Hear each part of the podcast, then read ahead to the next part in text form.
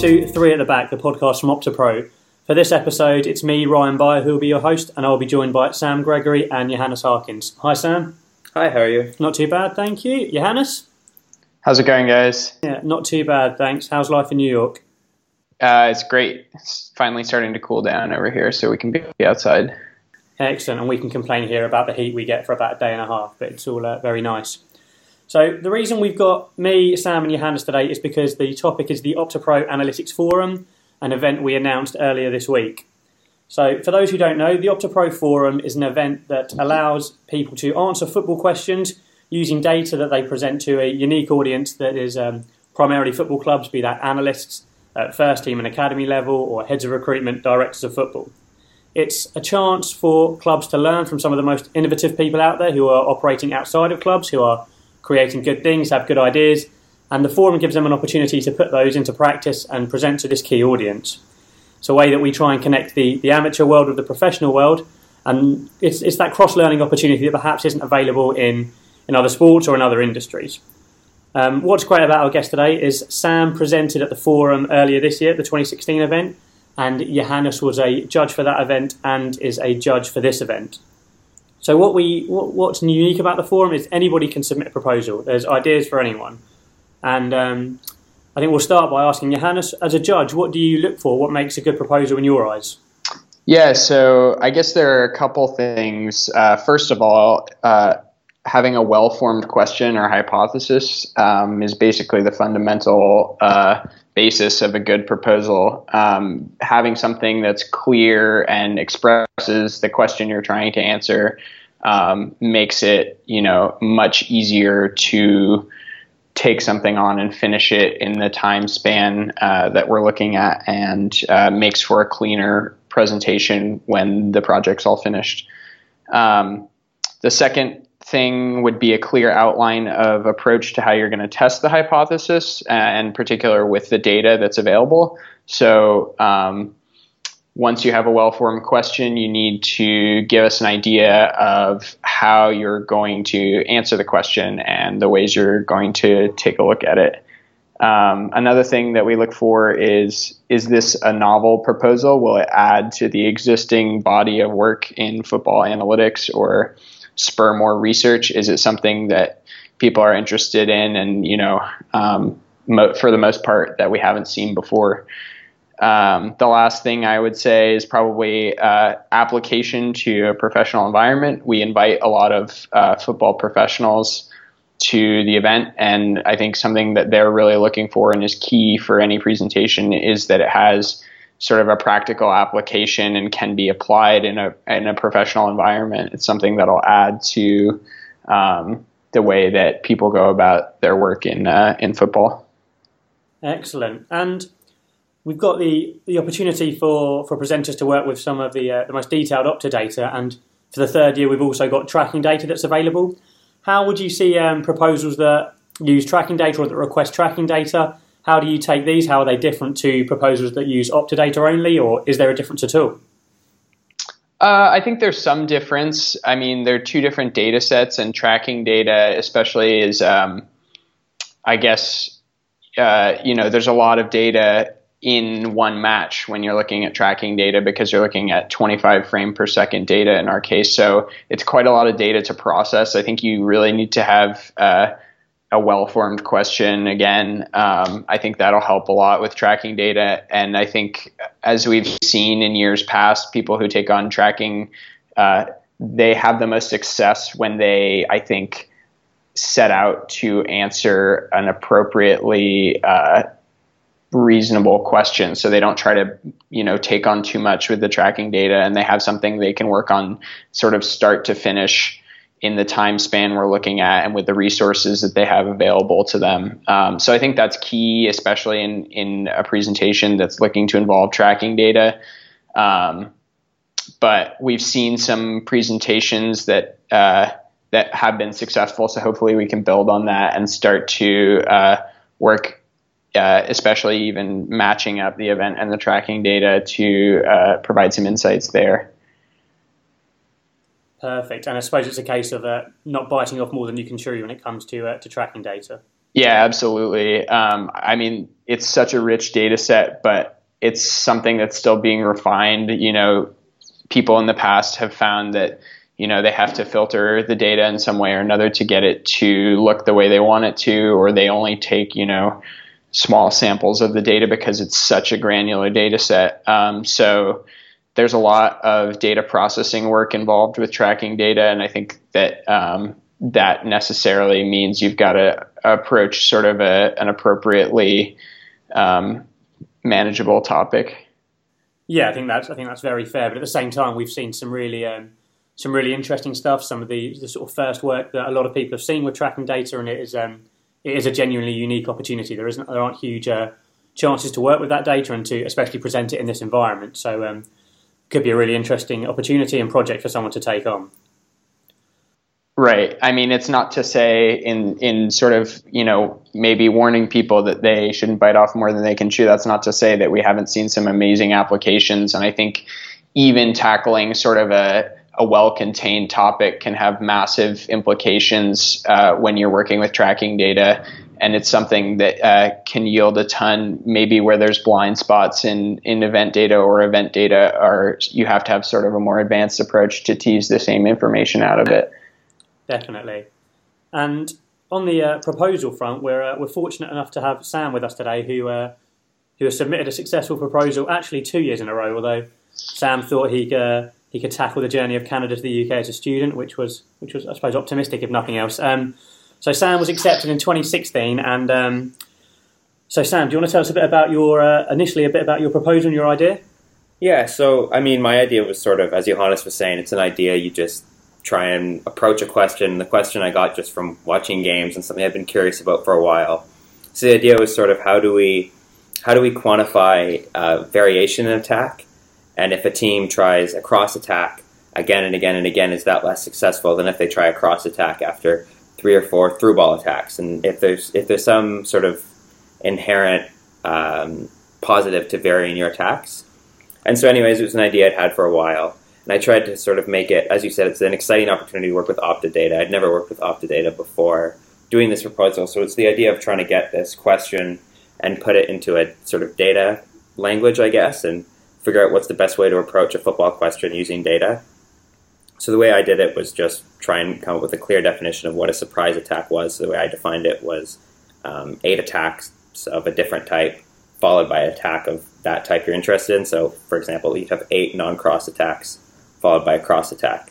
And it was sort of just trying to figure out a data way to answer a question. And I was pretty happy with the way it went in general. Obviously, the proposal was well received, which was I was happy with, and it was um, it was a really fun experience. So I would obviously encourage people to try and think up questions on their own and apply because it's a great opportunity. Perfect. And one of the one of the things we've seen um, both from sort of one to one discussions and, and online on Twitter is a lot of people have the initial idea or want to present an idea or want to showcase an idea, but perhaps don't know how to start or how to present that in a proposal. So, Sam, if you could if you could sort of share how you how you sort of penned your proposed area of study and the, the wording you used around that, and then that can perhaps um, we can go back and forth and bring in Johannes of how he sort of interpreted that and how he took that.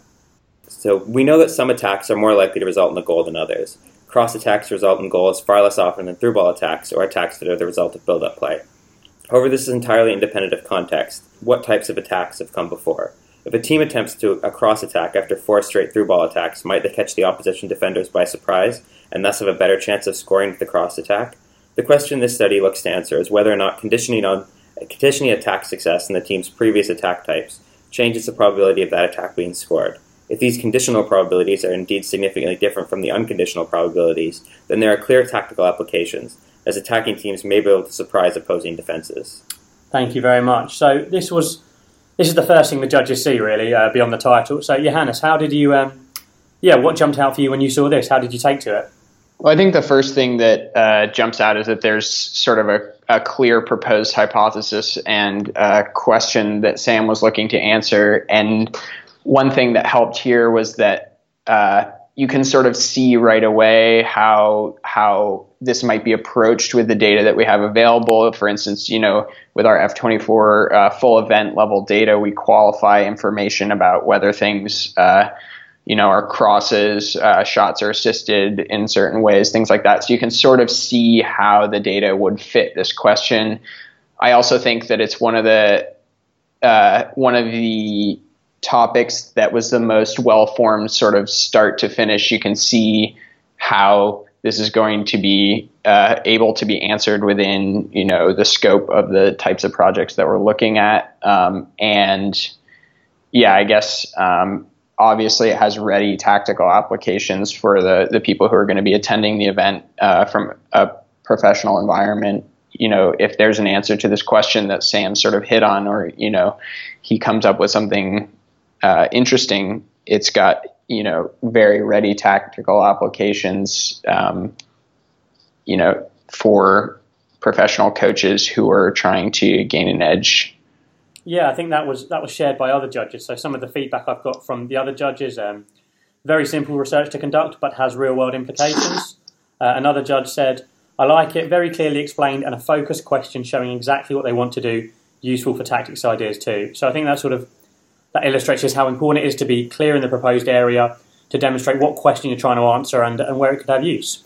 So I think we'll take a quick break now and we'll come back to chat more about Sam's method and how he approached it from, from that perspective.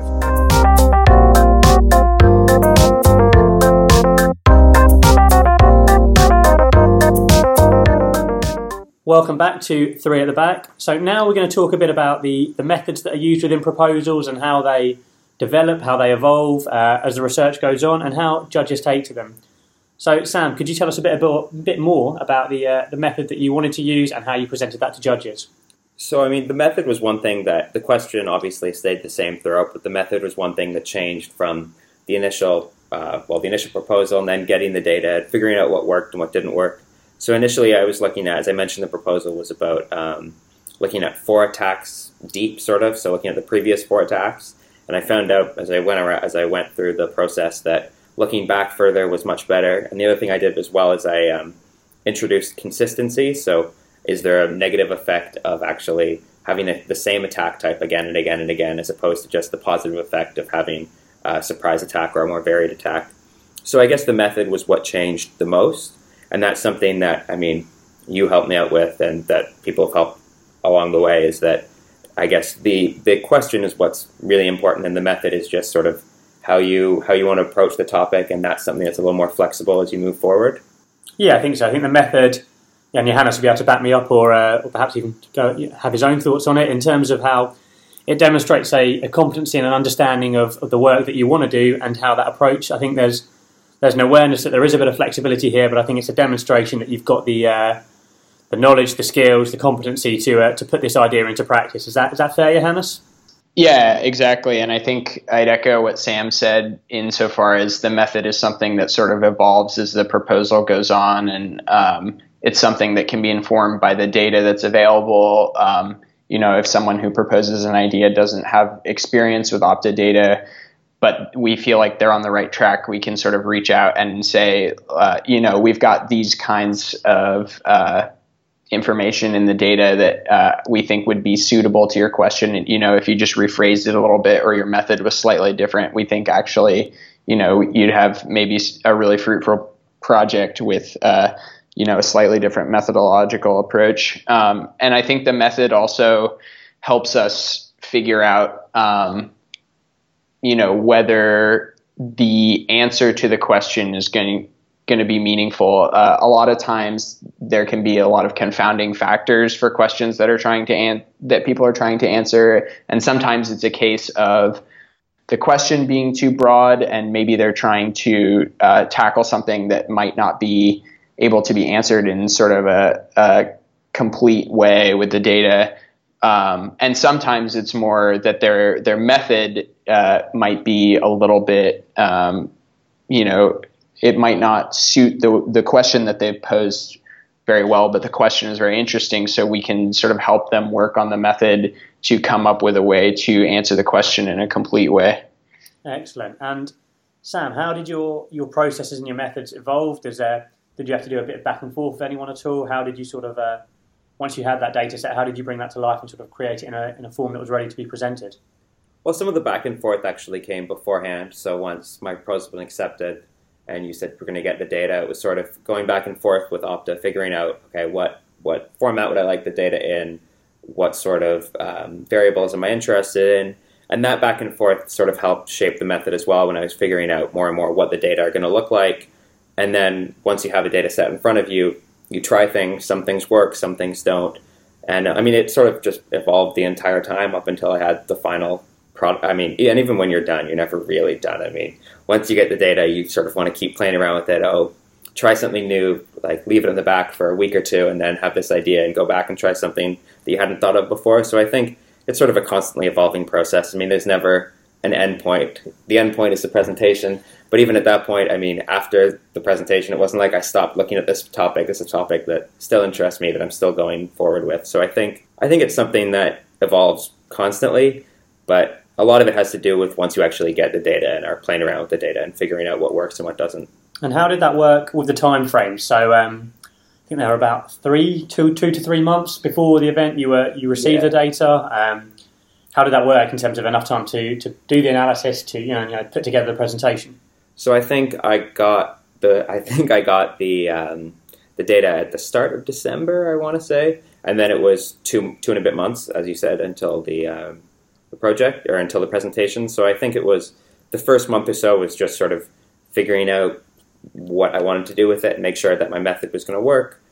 The next couple weeks was actually like going through the um, going through the method, coming up with data, coming up with some clear sort of takeaways from the uh, from the study, and then the last couple weeks were just or the last week or so was just putting together a presentation, making sure things looked good, making sure that I knew what I was going to say and that sort of thing. So the time frame, I mean, I felt like it was plenty of time, three months enough time. But I know other people who've worked with tracking data, for example, have had find found the time constraints a little more, uh, I guess, strenuous to get you get the project done in time. So I think it depends a lot on what you're working with and how complex your presentation is going to be.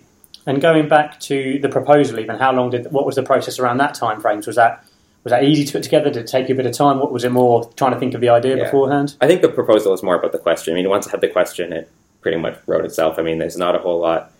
Uh, I, the actual method was something that came with the questions. It was figuring out, okay, now I have the question. How do I answer this with data? It wasn't too difficult going from the question to the proposal, and that probably only took a day or two to write up. But it was coming up with the idea and coming up with something that I thought would be relevant and that both clubs and the uh, Opta judges would be interested in. So I think that that was sort of what took the bulk of the time in the proposal stage, but actually writing it up was not super strenuous in any way. Good to know. And one thing we've introduced for the 2017 forum is analyst mentors as such. So if you've had a proposal that's been accepted, you will have the opportunity to speak with a club analyst or a um, member of recruitment staff at a, at a top level club, a Premier League Championship or, a, or on an MLS, for example. And you'll be able to bounce your ideas, your work, your analysis off them to, to tailor that to, to the targeted audience, which is, of course, football clubs in this case. So, Sam, I want to ask how would that have influenced, how would that have helped shape your, your research from previous years? Well, I think if I'd had sort of an analyst at a club, I could have probably done a better job of tactically suiting my question and my proposal to what clubs are actually directly interested in.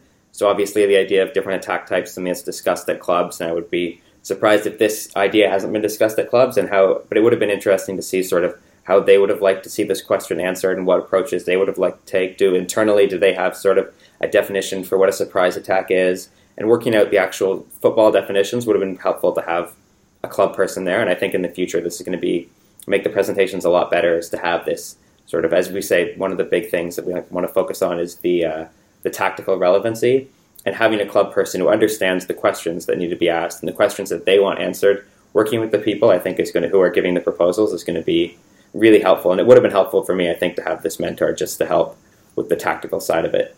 Yeah, I think so. I think that sort of expert advice, that everyday scenario that they're in, that perhaps is taken for, for granted, would uh, would really make a difference to the presentations and sort of uh, almost answer those first questions they're going to be asked beforehand. So we're going to take another quick break, and then we're going to come back and chat a bit about the 2016 forum and uh, what's coming up for next year.